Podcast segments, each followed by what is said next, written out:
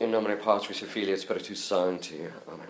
Ave Maria, gratia plena Dominus tecum, benedicta tu in mulieribus et benedictus fructus ventris tui, Iesus.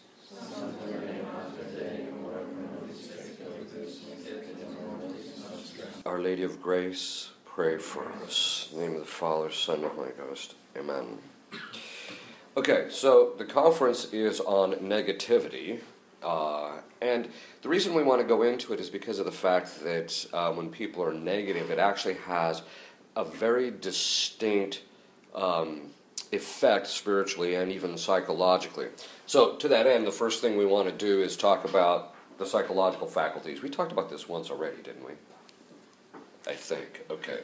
So, you have five senses, right? Five exterior senses. And those five exterior senses, are unified by what's called the, the uh, common sense power. And basically, what this power does is it takes all your sense experience and unifies it into one image and expresses it into your imagination in the form of an image. Okay. And we know that, by the way, this is all part of the, uh, the material side of a human being. This is all material. And the reason we know it's material or that it's part of the brain is there's an actual part of the brain that when it dysfunctions, people hear things at a different time in which they see it. Okay. So it expresses this image into the imagination. Then, and at the same time, it also expresses it into the memory. Okay. Then there's this thing called the cogitative power. And basically, what it does is it has the power of association.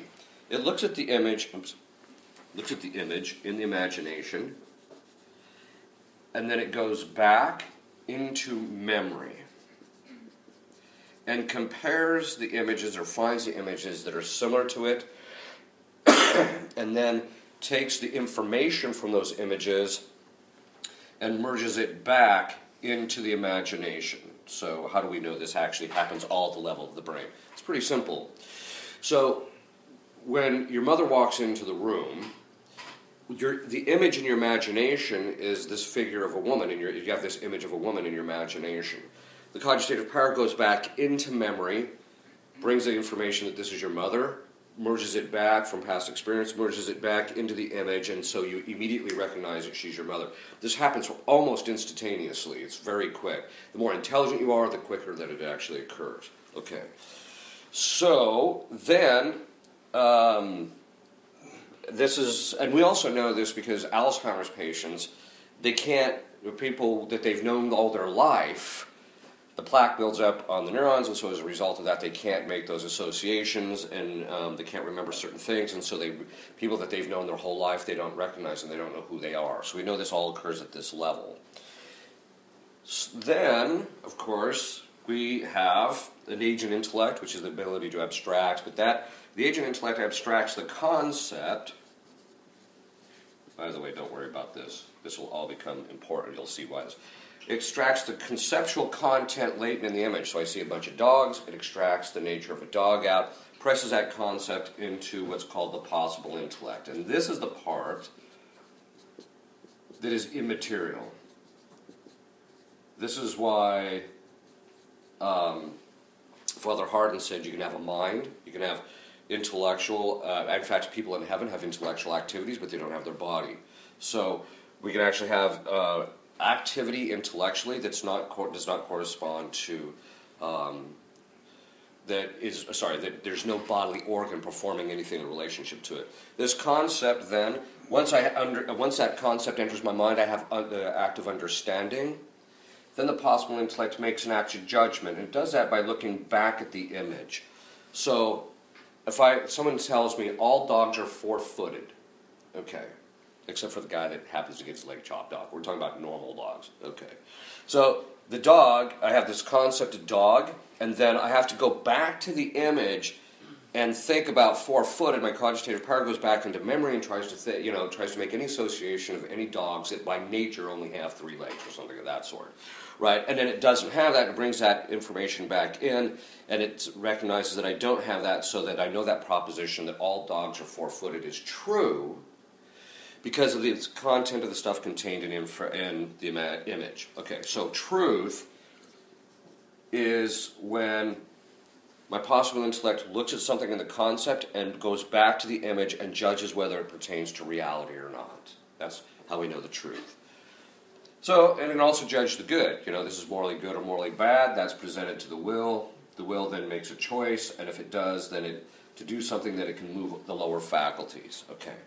Now, what happens is is that when we have an experience of something, the cogitative power not only makes an association, but it also can make an assessment about whether something is actually good or bad for me on a physical level. And that assessment, that perspective, oops, that perspective that it puts on the image, that it puts on the image, that particular perspective that it's good or bad or what have you, is what ends up moving my emotions. So I have my appetites, who sit and watch what's in the imagination. And then when they get moved, I have an emotion. Okay. And that's that emotion is determined by the perspective that you take in relationship to it. So if it's something that's future and it's evil and you can't overcome it, you're going to have the emotion of fear.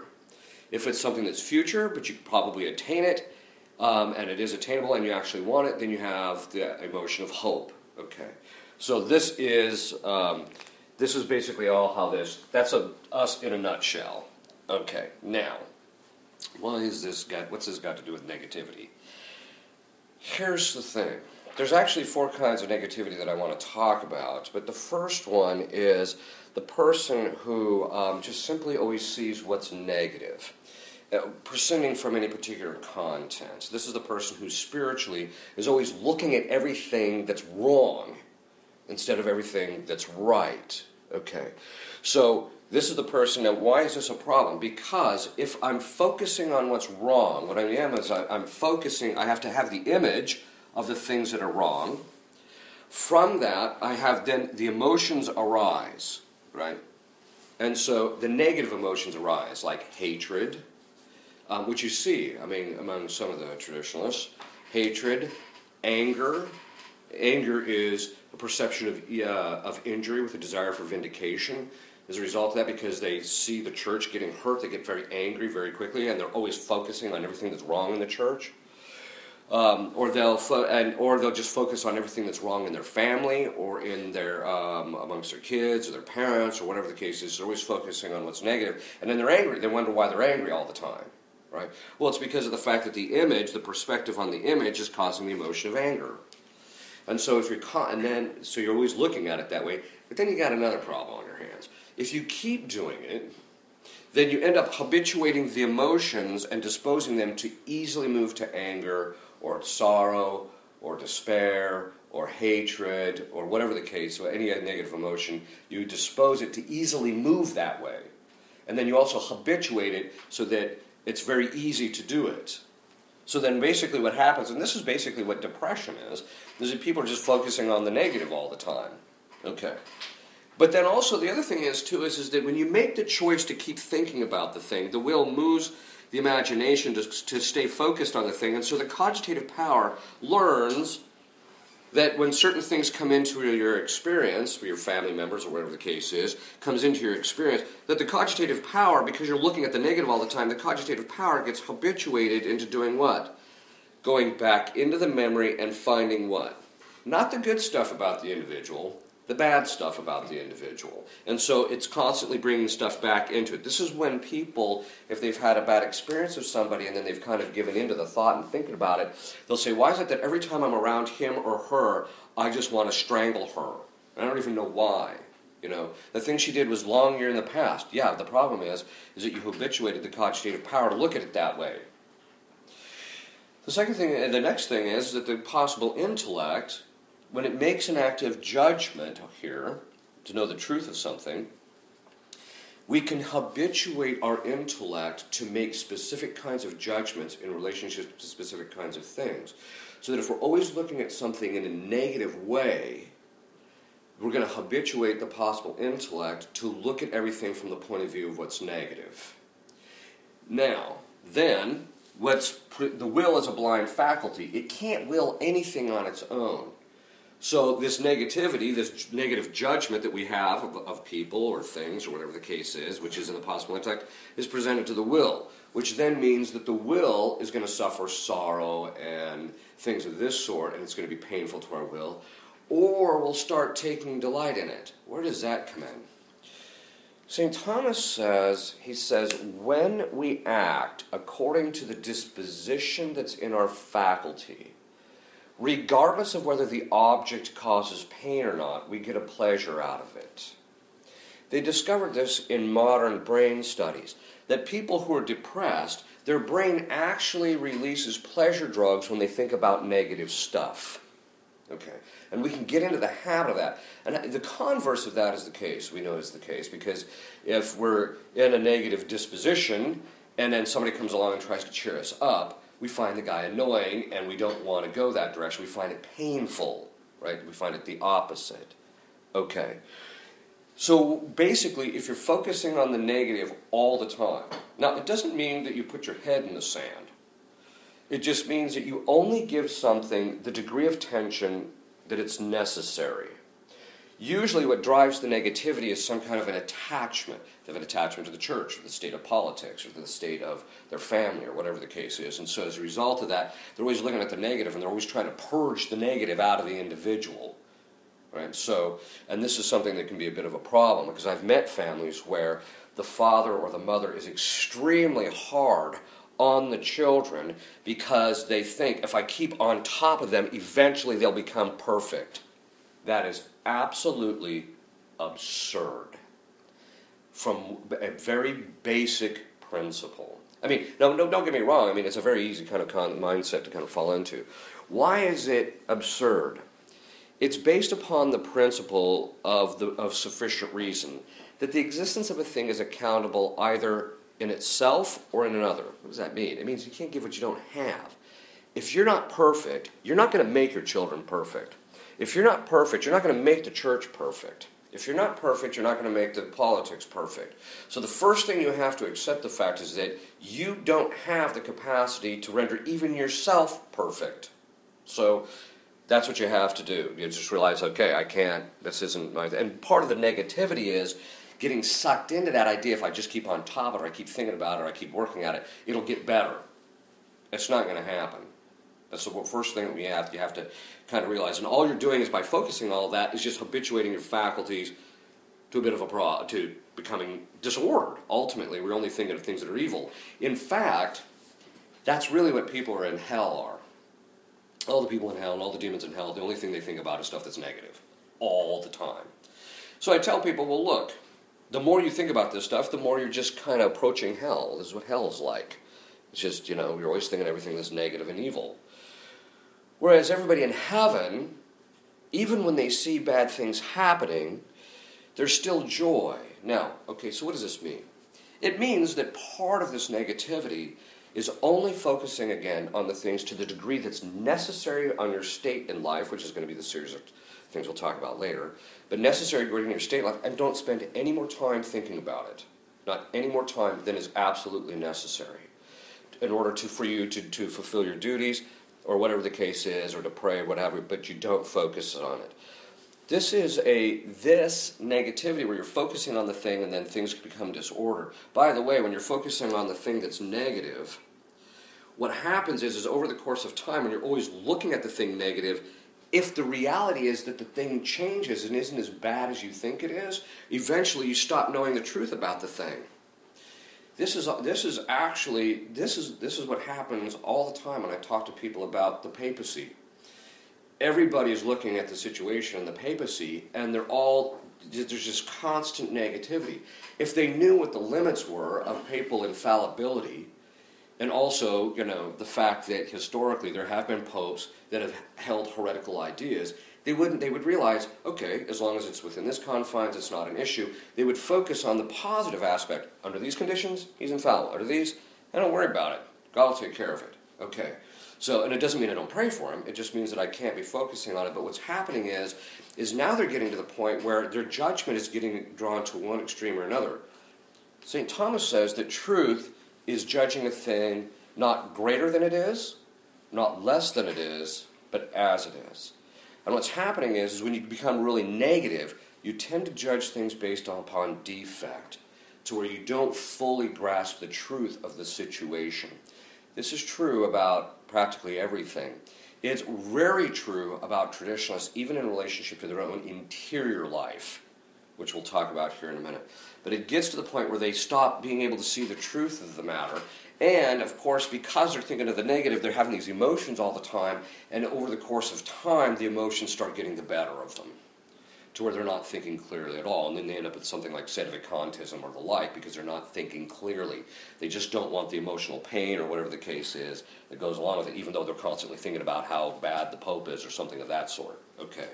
So, then, we, if you look, if you look at the different kinds of negativity. So, in other words, basically what it boils down to is if you constantly think of things negative, you're never going to become perfect. You're not going to make the thing that you want to become perfect, that you see the defect in. And third of all, you're just going to develop vice. Your emotions are going to be out of control. You're going to be angry. You're going to be this. You're going to be that. You're just you're never going to fully conquer those things until you get your mind off it. I tell people who are scrupulous you know, they're looking at their own problems and their own sin and their own thing. That's, that's just a form of negativity. But part of it basically boils down to is that you've heard me say this before you're not that important. That's what I tell people who are scrupulous. You're constantly thinking of yourself, right? Which brings up a very important point. Demons have a principle, they got several of them, and one of them is anything but God. Anything but God. And that means even state of the church, thinking about spiritual matters, anything like that, as long as it's not God. They don't care. If they can get you totally hung up about some particular spiritual issue and get you focused on that and spending all sorts of time, they know they've got you derailed because you're not focusing on God. Okay. Negativity and in the traditional movement, one of the reasons we see so little advance in the, among the traditionalists in holiness is because they're all getting bogged down in the negativity of all the stuff that's wrong instead of focusing on God ultimately. And if you tell them that, they just kind of look at you like you're from outer space. But the point is, is that that's part of the difficulty. There are, so with negativity, the demons try and get you negative in order to get your mind off of the thing that's really important, which is God ultimately. There's four kinds of negativity I want to tell, talk about. The first is in relationship to self. Now, negativity in relationship to self is usually based upon our own sinfulness. We look at ourselves, we realize we're sinful, we got these vices, we got this problem, I got that problem, etc. But the difficulty with ourselves is St. Thomas says that when we think of ourselves, God inclined us to see that we're actually good, in some manner at least. And so, as a result, by natural law, by the way, and as a result of that, he says that it's very easy for man in the state of fallen nature to think himself better than he actually is, to become intoxicated with the pleasure he gets out of thinking about himself, he says. Okay.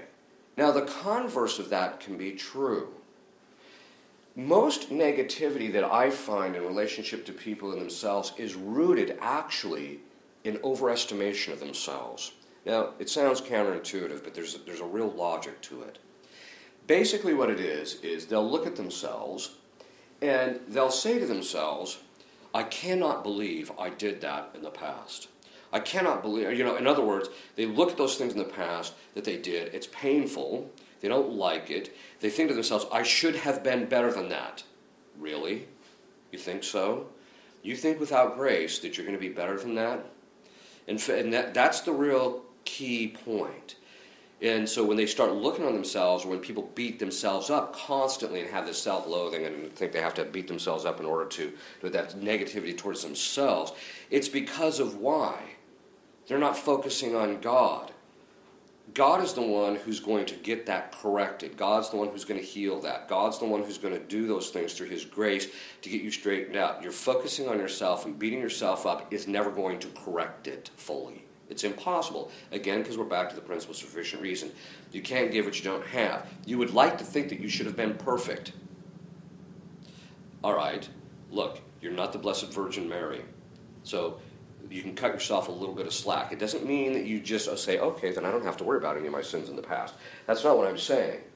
What I'm saying is, is that when it comes to the correcting of the problem, all of the saints say there comes a point, especially at a turning point towards the end of the passive purgative way, where the surrender to God to correct the problems has to become total and complete because we can't, our, our defects are so deeply rooted that we cannot root them out ourselves. He has to do it. He's the only perfect agent that can root them out fully. So that means that in relationship to ourselves, there's two things that have to happen. One is you got to quit thinking of yourself. It's just not that important. But also, because if you you know if you're beating yourself up, you're thinking about yourself. If you're loathing about yourself, you, you know, loathing. Uh, I hate myself. You're still thinking about yourself. You're just again, you're not that important. Start thinking about God. The second thing is, is God gets more into your faculties. Ironically, these other faculties, the disorders that you've caused from the negativity and thinking about those negative things, will start to get corrected just from thinking about Him, because the habits will start to be slowly broken. But there's another thing too, and uh, this is the year of mercy. Although something tells me that at the end of this year of mercy, we're going to get mercilessly whopped. But uh, but anyway, we have to have mercy on ourselves. What is mercy? This is a huge question right now because everyone's running around saying we should be merciful to them, merciful to them, which really is just another way of telling, uh, in some people's minds, just saying it's okay to let people remain in their sin. That's not true. That's not that's false mercy. True mercy is what? St. Thomas says that mercy is the loosening of the bonds of justice for the sake of the individual to whom justice would be applied. In other words, with us, with God, it's better for us spiritually for Him not to make us pay the full effect of all of our sin in order so because if we did, you know, it would just be brutal and we would never advance spiritually. It's better for us to be loosened to those bonds of justice so that we can be freed of that so that we can move towards God, right? In other words, we can actually advance towards Him. So when we're talking about mercy to other people, it just basically means that what? That we recognize that we shouldn't be so harsh and severe on them because we recognize that in ourselves we would be just as bad without grace. But it doesn't mean that we just leave them there. True mercy is I want what's best for the person. I'm letting them off the. I'm, le- I'm not going to hold the bond of justice against them. I'm going to forgive them for their sake. Now, this is important because this means that on the external level, St. Thomas says, Should I extend charity to everybody? And he says, Well, interiorly, you have to have charity for everybody. And interiorly, we have to have mercy for everybody or forgiveness for everybody. However, in relationship to the external manifestation of that, he says it's governed by prudence. Because there's some people, if you just, if you're merciful to them, they're just going to get worse. So, or in the case of charity, if you're charitable to them, it's just going to confirm them in their sins, which makes them worse. This is a very key point because just letting people off the hook and say, it's okay, you know, they're living together, don't worry about it, you know, or have mercy on them or give them communion as a matter of mercy, you're actually harming them. It's not merciful because you're not seeking after what's good for them. In fact, what you're doing is you're confirming them in their disorder, which is actually vicious. Okay, so that all being said, the same actually applies to ourselves. Why do we have to? Why do we have to let loose of the mercy in relationship to, or why do we have to have mercy for ourselves in relationship to our past sins? Well, because it's for our spiritual well-being in, in a couple, in a few ways. The first is, is that when we are harsh on ourselves, again, we're not going to correct ourselves, and we're acting contrary to charity. We have to have charity for ourselves, where we love ourselves not for our sakes, but for God's sake. And if we're harsh on ourselves, we lack charity. The second thing is, is that if you're holding on to the debt of justice in relationship to yourself that you violated, you're still holding on to your sin. There's an attachment to your sin. and to fully let loose of that sin from the past, you have to have mercy on yourself and say, okay, I forgive myself, which means I'll, I, I'm going to not try and force myself to pay the full debt because I can't. So I'm just going to let loose of it, trust it to the mercy of God, and ask Him to correct it, and ask Him to apply His mercy to me. Okay. This, if we don't do that, if we're just constantly negative in relationship to ourselves, which most traditionalists are, then, and, and it's because of this subtle Pelagianism. Pelagianism says that I can reach perfection on my own, and that is simply not true. We cannot reach it because we don't have it, right? So we, that means that the first step, to, one of the first steps, and you'll see this, there is transformational changes in people's spiritual lives when they forgive themselves for stuff. Doesn't mean they let themselves off the hook. They still have to do reparation, and there's certain things that they have to do. They still have to work on trying to correct it, but they're not going to beat themselves up about it. They're just going to set about the task. By the way, if you're beating yourself up about it, it means you're beating yourself up. It doesn't mean you're correcting the problem. Correcting the problem is working on the specific actions to overcome that vice. Beating yourself up is not performing those actions. So that's again why you have to forgive the debt, is you have to have mercy on yourself so that you can actually move forward. But that mercy is like any other mercy, and many people who have heard my conferences heard me say this mercy is for two kinds of people the stupid and the contrite. We know from the Old Testament, God says, if you're sorry, I'll let you off of this. Why? Because when we're sorry in relationship to something, what happens is, is in, when we committed a sin, we looked at it under the aspect of the good, which was false. And so once we recognize it's evil and take ownership of it and recognize that it's evil and express our sorrow for it, our sorrow is in congruity with the truth of the matter. And so as a result of that, God will let us off the hook because he realizes you know it's evil and so you won't be doing it again in the future. Whereas if we don't have sorrow for it, he's not going to let us off. This is why this whole business of having mercy for people who are obstinately, you know, living together or doing these things without marriage, etc., you don't extend mercy to them. I mean, interiorly you might forgive them, um, but externally you don't do that because of the fact that it's harmful to them ultimately, because they're not going to get their act together. So then, they, so it's basically for those who are sorry. For the stupid, you just didn't know any better. So God, we know that God will cut some slack to people who just don't have have a clue. Now, in relationship to us, it's usually a bit of both. We're usually kind of clueless, at least in the initial stages when we do stuff, and we sometimes don't realize how damaging the sin, particular sin we might commit is going to be. But then also, we actually have to have to forgive ourselves in relationship to these things and quit holding on to the debt, because that, as I mentioned, then we're not actually moving forward, and we're not developing charity in relationship to ourselves. The other part of that is, is that if we don't forgive ourselves, very often people will go to confession, they'll confess a sin. I'll ask them, Did you confess a sin? Yes, but you won't forgive yourself. No. That's the sin of usurpation. You're usurping the role of God. You're telling God, You forgave me, but I'm not going to forgive myself. You're standing in judgment even of His forgiveness, which is a problem.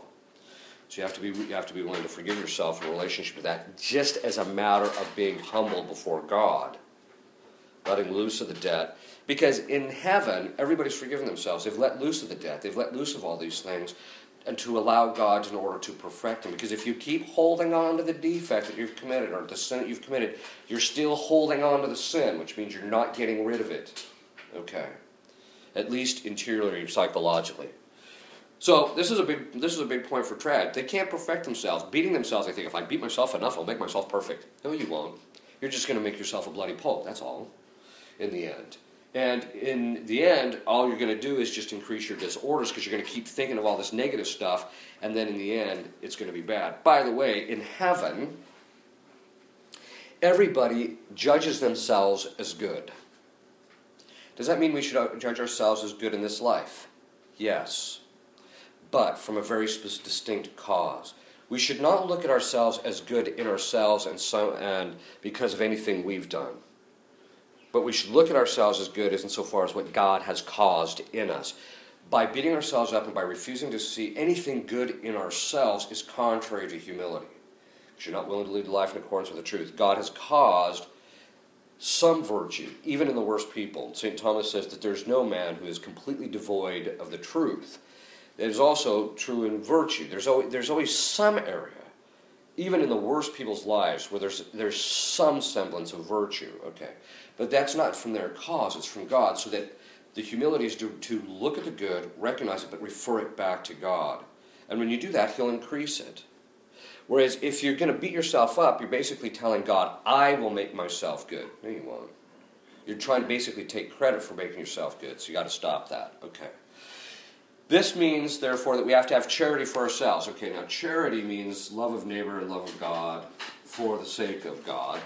But charity, St. Thomas says, it says if you look at the fruits of the Holy Spirit, that is, in the fruits of charity, charity is love of God which means that you're willing the good, you're willing the good, and you're willing yourself good, by the way. To punish yourself nonstop is not willing yourself good. It's kind of a disordered thing of, I think I can purge myself. No, that's not how you purge yourself. Okay.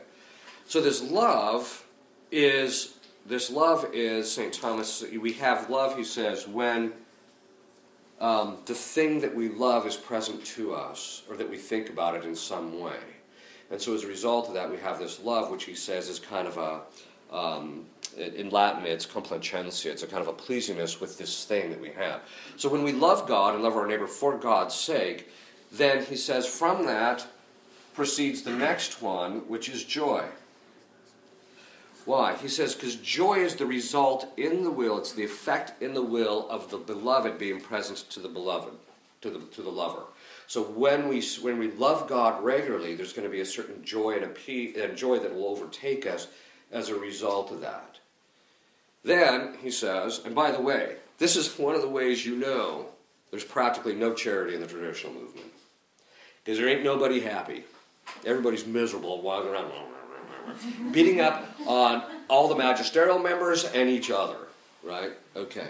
And then, of course, St. Thomas says that when our will is focused on God and perfectly ordered towards God, there's peace, which is the tranquility of order, because of the fact that our will is now ordered in the way that it was designed to be ordered. And so, as a result of that, this is another sign that you know there's very little charity in the traditional movement because there's very little peace. You know, when you go to Mass and you see people, people look miserable. They don't look joyful, they don't look happy they just look miserable because they're all focusing on everything that's wrong. Okay.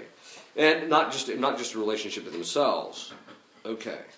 By the way, when you're in the habit of always looking at everything that's wrong in yourself, you're still in the habit of looking at what's wrong. Which means when you go to other people, all you're going to do is look at what's wrong. Okay. So, in order to combat this negativity, or let's put it this way the negativity is the opposite of the charity. Because charity, the negativity is looking at everything that's that's um, uh, that's looking at evil all the time, rather than looking at the good. Because love is willing the good of another. So you're always looking at the good. Okay. So this is in relationship to ourselves. You have to have charity for yourself. You have to love yourself for God's sake. Which means, if you're loving yourself for God's sake, you are not the terminus of the good that you receive. God is which means you're not going to order things towards your pleasures and your delights and your comfort and things of that sort. You're not going to do that. You're going to look at it and say, what is best for me spiritually? What's best for me spiritually is to get up and go pray. What's best for me spiritually is, is to go and read right now because that's what my duty is right now, or whatever the case is. Okay, so if you really love yourself, you're going to hold yourself to a bit of a task, but you're not going to beat yourself up. Okay. Then the next one is in relationship to other people, others. Now, there's, there's two groups I want to talk about. The first is family members. I have rarely met a traditional family where charity, joy, peace, and all this stuff is, and love is all part of it, and where they look at each other benignly. They realize, okay, the guy's got his de- defects, but he's got this virtue and that virtue and this virtue and that virtue, and this is one of the reasons why, you know, he makes a good father, a good husband, or a good son, or whatever the case is. They focus so much on what's wrong. Why? Okay. Because we're back to that discussion we had in the conference on perfectionism. It's they're looking for the perfection externally to themselves, and they think they can beget it by riding the person and make, trying to control them or make them do it. Okay. But also, it this the the negativity is going to do what? Well, the negativity is going to be the cause of various things. It's going to be the cause of all the negative emotions that we have in relationship to our family. So we're going to get angry, bitter, sad, disappointed, all those things in relationship to them because of the fact that we're looking at what's negative all the time. And then in the end, we just basically the person commits one little thing, and then that becomes their whole persona. That's the only thing that we see in relationship to them. Or we just see the negative parts in relationship to them, which is actually not the case. But that means that de facto charity is not going to. We're not going to have charity for them. If we love them, we'll will the good of them, and that means that we'll want what's good for them and seek what's good for them, not look at what's negative and want and basically want to see what's negative in many traditional families, they go around looking for the negative. Hmm, I wonder what that guy's problem is. You know, or they're trying, they're kind of figuring out what's his problem, right? First of all, as my sister is fond of saying, that's not your monkey. basically, that uh, basically this is a phrase that she started to. I don't. That's not my responsibility, right? One person told me, "Oh yeah, I know another priest who says that's not your dog to walk."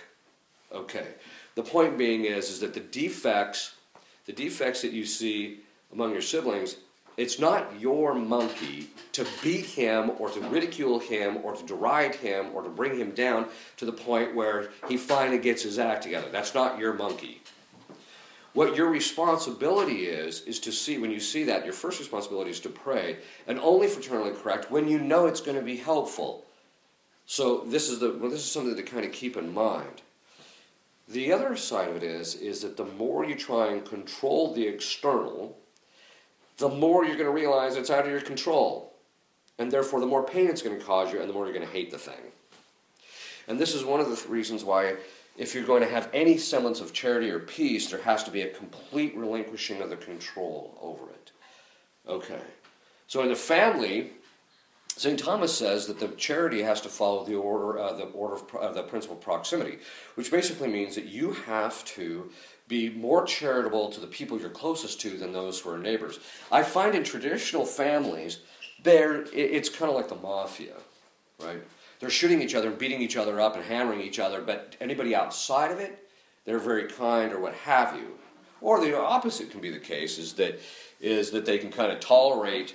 Um, or they'll beat each other in the family up, but if somebody says anything negative against their family, they get all tore up about it. But the point is, is that people will be actually kinder to the people outside their family than in. This is completely disordered. And again, this is a sign of the negativity because they just see the negative in the people that they live around. The one thing we have to realize is in dealing with people's defects, the person's defects are there to purify you.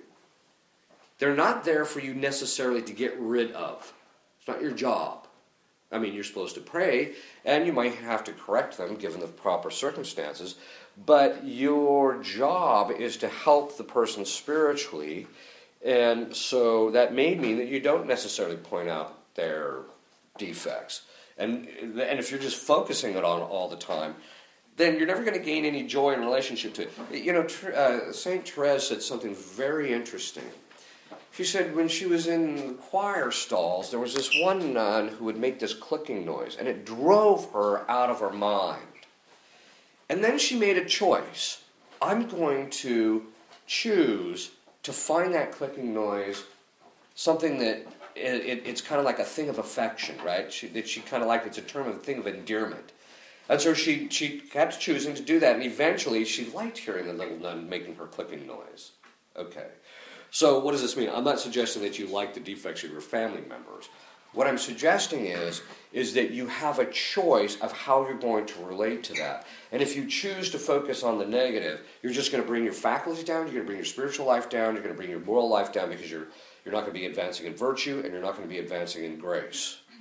The other one is those outside the family. Now, what I've noticed here is that traditionalists will look at the state of the world, they'll look at everybody, and they'll basically come to the conclusion that it says in Scripture, which is kind of interesting, it says in Scripture, in excessu meo um, omnis homo mendax. In my excess, I said, all men are liars, right? And, and, and it's specifically pointing out, look, not all men are liars. Not everybody is evil. Every so often you'll come across people who are actually leading really good lives and they, they find this whole situation in our country absolutely alarming, right? But they don't say much, they're hidden people, etc. It's the, it's the vociferous, obnoxious, disordered, evil people that are all the people that are in, in the public eye all the time, it seems these days. Not all of them, but many of them. I should probably say that because then people start thinking I'm evil because they're listening to my conferences. All right. But the point is, is that um, you have to begin to realize that not everybody is evil. It just means that as, as society begins to deteriorate, you just have to be more cautious, but you still have to give people somewhat the benefit of the doubt and don't get hung up on the negative all the time. And even and this is this is true of anything from our employees, the people we work around, all those things, is don't keep focusing on the negative. Because then in the end you're not going to be able to extend that charity to them. The next place I see that the negativity is really overtaking people is in the area of politics. Is it bad? Yes. It's probably far worse than we can possibly even imagine.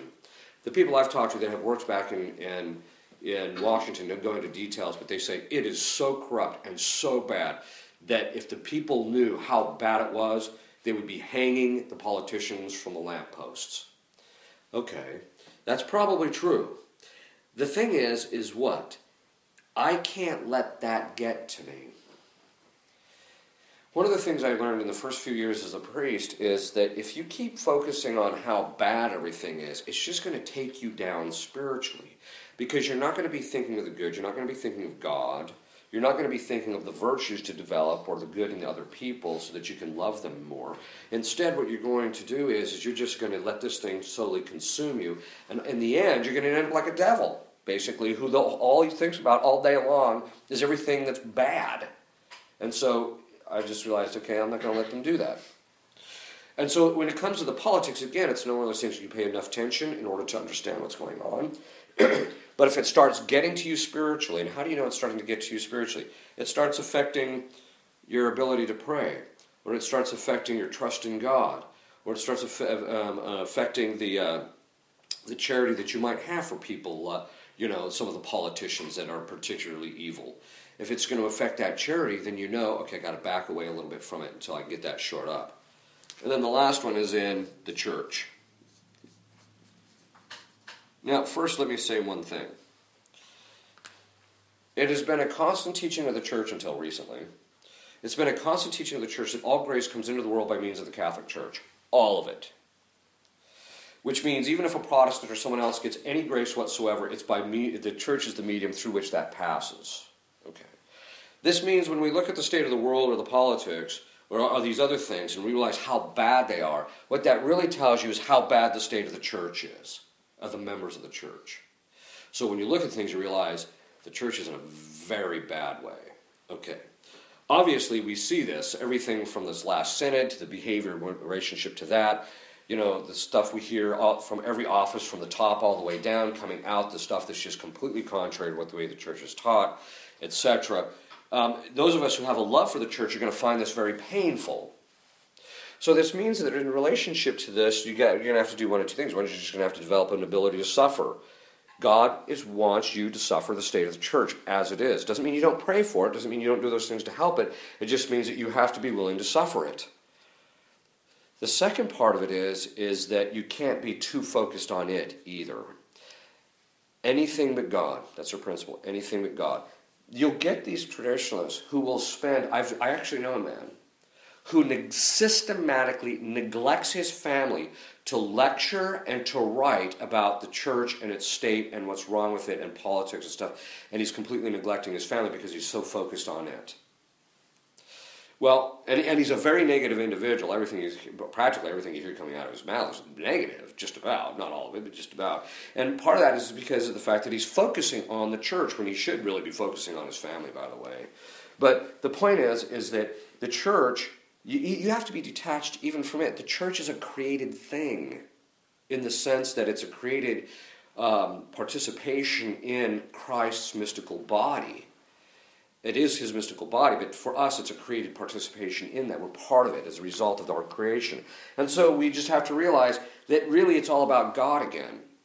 In the church, and in fact, you even see this among the traditionalists. They go to Mass, they're spending the entire time at Mass negatively judging the servers, how they're serving, the priest, he's not doing it right, he should do this, you know. He should be, you know, his biretta should be held this way, not that way. It's, you know, everything down to these little things. They're constantly focusing on all that. And who's the guy getting left out in the process? God. I just thought about, you know, if you just focus on God, you, things would be a lot easier. But these things can also take us down spiritually, where it just it robs us because the demons want to do that. They want to rob you of your joy and your peace and ultimately your love that you have for other people and for God. But they want to do that. And so, even in relationship to the church, you just have to do your part for the church to the degree that you can, and then you just have to be detached from it. Because God will straighten out the church in the end. But we just have to be willing to let Him do it because He's the only one that can do it. And don't get so focused on the negativity part because again it's going to bring your charity down it's going to bring your virtue down it's going to in the end you're going to end up becoming very unmerciful and angry. This is one of the main things i see among the traditionalists they're very angry people. And it's because they keep harping on the sins that other people have committed against them and how bad the situation is at church and how bad the politics are. Well then if that's the case you know you're becoming more like the demons than you are god the blessed in heaven. And so quite frankly i'll take the place of the blessed in heaven. It doesn't mean you put your head in the sand it just means that you um, you don't have to sit there and read every last book that's come out about the state of the church. That's that's what that was a turning point for me. I realized I don't need to read this book about the state of the church. First of all, I know how bad it is. In fact, I probably know how more about bad it is than the person writing the book. I don't need this. What I need to do is focus on God and my spiritual life and helping people rather than on, on how bad the state of the church is. Okay. So negativity is one of those things that in the end it just brings you down. And so you have to make a choice. Are you going to focus on that or not? You're going to focus on the defects of your family or the church? You're going to focus on these things? Or are you going to focus on God and what's good? The other side of it is, too, is, is that at a certain stage, you know, this is one of the reasons why most sanguine people can't be really angry for any length of time because it requires too much energy and it's too painful. So just like, eh, I don't want to bother. So they just give up on it, right? Okay, so it's kind of the same thing here. We just have to realize, look, if I'm thinking about all the negative stuff, all I'm doing is keeping myself in pain. I'm keeping the knife in me. Just let loose of it.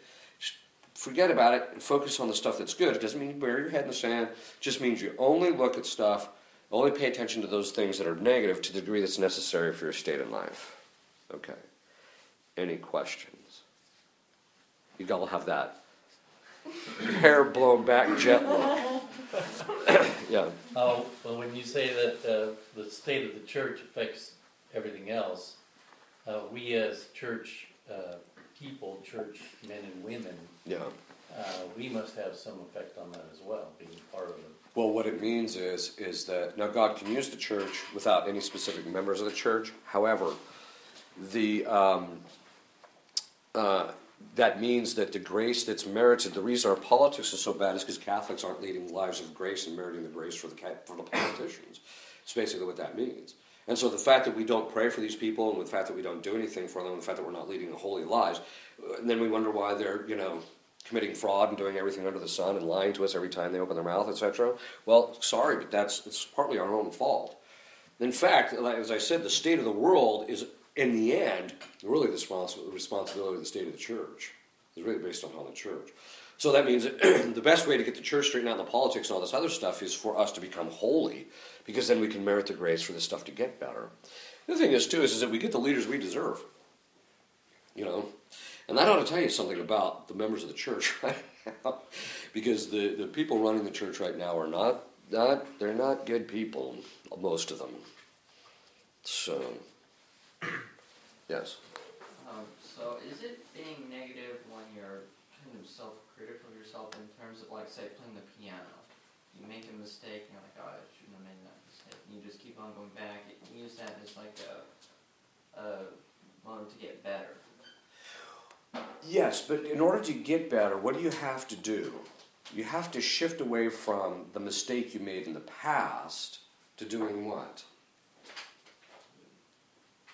Like yes, exactly. You have to shift your attention away from the thing in order to do it right. If you're only thinking that this is this is wrong, this is wrong, this is wrong, this is wrong, you're probably going to just repeat the problem. You have to look at no, this is the right way to do it, and so there, so you can use it. In fact, and that's the way your spiritual life should be when you when you fall into sin or those things are your sins from the past. they shouldn't be a motivation for you to beat yourself up. They should be a motivation of, I'm going to work more on that virtue. I'm going to conquer this, rather than letting it conquer you in a certain sense. Yes. Um, what would be the recommended like uh, percentage amount of time to? Beat yourself up. No, that would be one. But um, to just kind of look up, you know, news or stuff about the church or whatever that could, you know, be, you know, new. I don't know. Like, should it be like nine percent of my time, or should it be like, you know?